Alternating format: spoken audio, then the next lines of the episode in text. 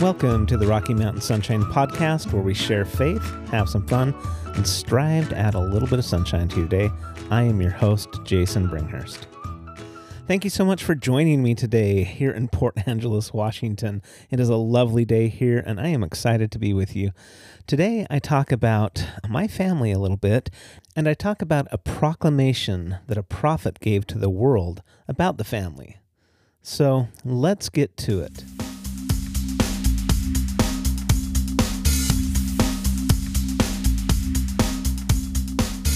Do you have an amazing family? Me too. You know, back in 1995, I can't believe it's been so long, but back in 1995, President Gordon B. Hinckley gave a very important talk as he was speaking to the women of the church. Jen and I had only been married a few months. We had rented an apartment in Springville, Utah, directly across from a church building, and she had gone to this women's session of General Conference. It was September 23rd, 1995. And when she came home from the meeting, she told me that President Hinckley had told them something very important. And when I was able to finally read it, you know, back then we didn't have the internet, so we weren't able to jump on and read it immediately. But when I was finally able to read it, I thought that was great. I honestly didn't see the importance, though. It seemed very basic and straightforward to me. I couldn't imagine why it was really necessary, but a prophet of the Lord thought that it was so important that he and the First Presidency and the Quorum of the 12 Apostles wrote this proclamation to the world.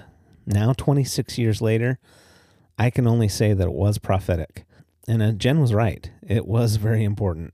As I was doing the preparation for the show, I wasn't planning on reading the entire proclamation to the world on the family. I was just planning on reading portions of it that I had highlighted. But as I was going through and reading it and getting prepared, I just felt like that it was important maybe to read the entire proclamation.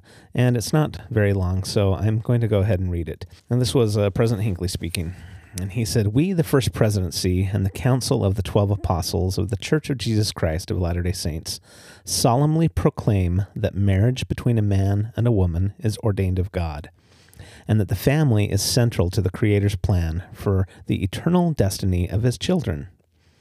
All human beings, male and female, are created in the image of God. Each is a beloved spirit, son or daughter of heavenly parents, and as such, each has a divine nature and destiny. Gender is an essential characteristic of individual premortal, mortal, and eternal identity and purpose. In the premortal realm, spirit, sons, and daughters knew and worshipped God as their eternal Father, and accepted His plan, by which His children could obtain a physical body and gain earthly experience to progress toward perfection and ultimately realize their divine destiny as heirs of eternal life. The divine plan of happiness enables family relationships to be perpetuated beyond the grave. Sacred ordinances and covenants available only in holy temples make it possible for individuals to return to the presence of God and for families to be united eternally. The first commandment that God gave to Adam and Eve pertained to their potential for parenthood as husband and wife. We declare that God's commandment for His children to multiply and replenish the earth remains in force. We further declare that God has commanded that the sacred powers of procreation are to be employed only between man and woman, lawfully wedded as husband and wife. We declare the means by which mortal life is created to be divinely appointed. We affirm the sanctity of life and its importance in God's eternal plan. Husband and wife have a solemn responsibility to love and care for each other and for their children. Children are an heritage of the Lord. Parents have a sacred duty to rear their children in love and righteousness, to provide for their physical and spiritual needs, and to teach them to love and serve one another, observe the commandments of God, and be law-abiding citizens wherever they live. Husbands and wives, mothers and fathers will be held accountable before God for the discharge of these obligations. The family is ordained of God. Marriage between man and woman is essential to His eternal plan. Children are entitled to birth within the bonds of matrimony and to be reared by a father and a mother who honor marital vows with complete fidelity. Happiness in family life is most likely to be achieved when founded upon the teachings of the Lord Jesus Christ.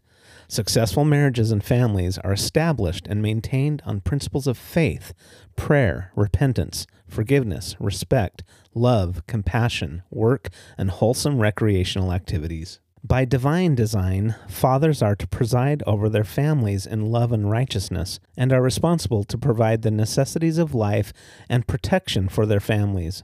Mothers are primarily responsible for the nurture of their children. In these sacred responsibilities, fathers and mothers are obligated to help one another as equal partners.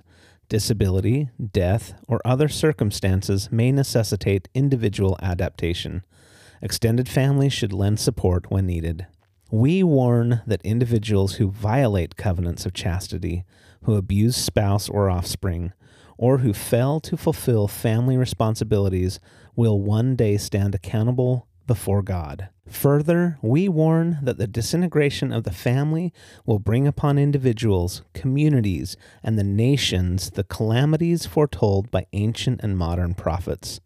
We call upon responsible citizens and officers of government everywhere to promote those measures designed to maintain and strengthen the family as the fundamental unit of society.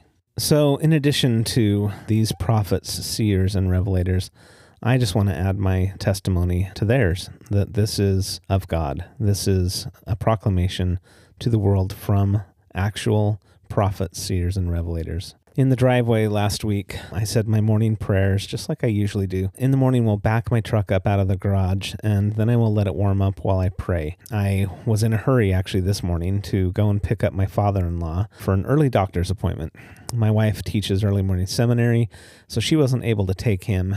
I was praying, and I thanked Heavenly Father for each of my children by name. And as I pictured their faces, I just broke down into tears.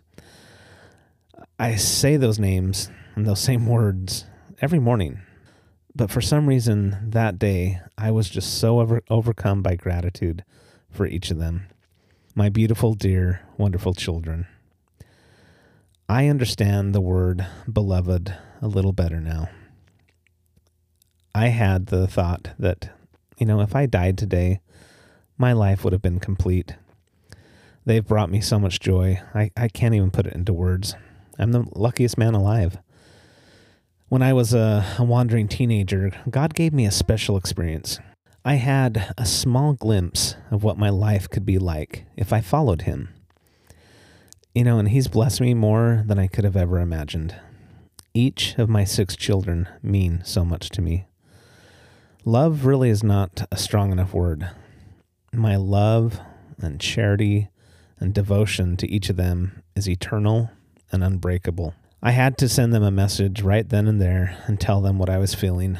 I told each of them, my daughter Julian, my daughter Maggie, my daughter Emma, my son Gavin, my daughter Camille, and my youngest son Xavier, to go out and do good in the world. I told them that God has blessed them all immensely and that I feel His love for them. He trusted a knucklehead like me to be their father. Imagine what great blessings He has for them if they will follow Him and keep His commandments. I wish that I could have given them each a hug right there. I also told them that they lucked out with my wife as their mother, but they already knew that. I know that there are many who wish that they could be married, but are not. There are many who wish to have children, but cannot. And others who maybe have lost a spouse to death or divorce. And I know that not everyone has a perfect, ideal family situation. I'm not trying to compare. I'm simply being grateful for God's plan of happiness, for how families are central to His plan. Elder Neil L. Anderson taught that as we are righteous, compensatory blessings will always come, even in the most difficult times of our lives. I don't believe that I will be the only one blessed with these things. I believe that those compensatory blessings will come to all of those who follow Jesus Christ. As I look backward to my mother, my father, my grandparents, my great-grandparents, and my ancestors through the ages, and now as I look forward with my wife to my children and their future children, I am just eternally grateful for the tremendous blessings of eternal families.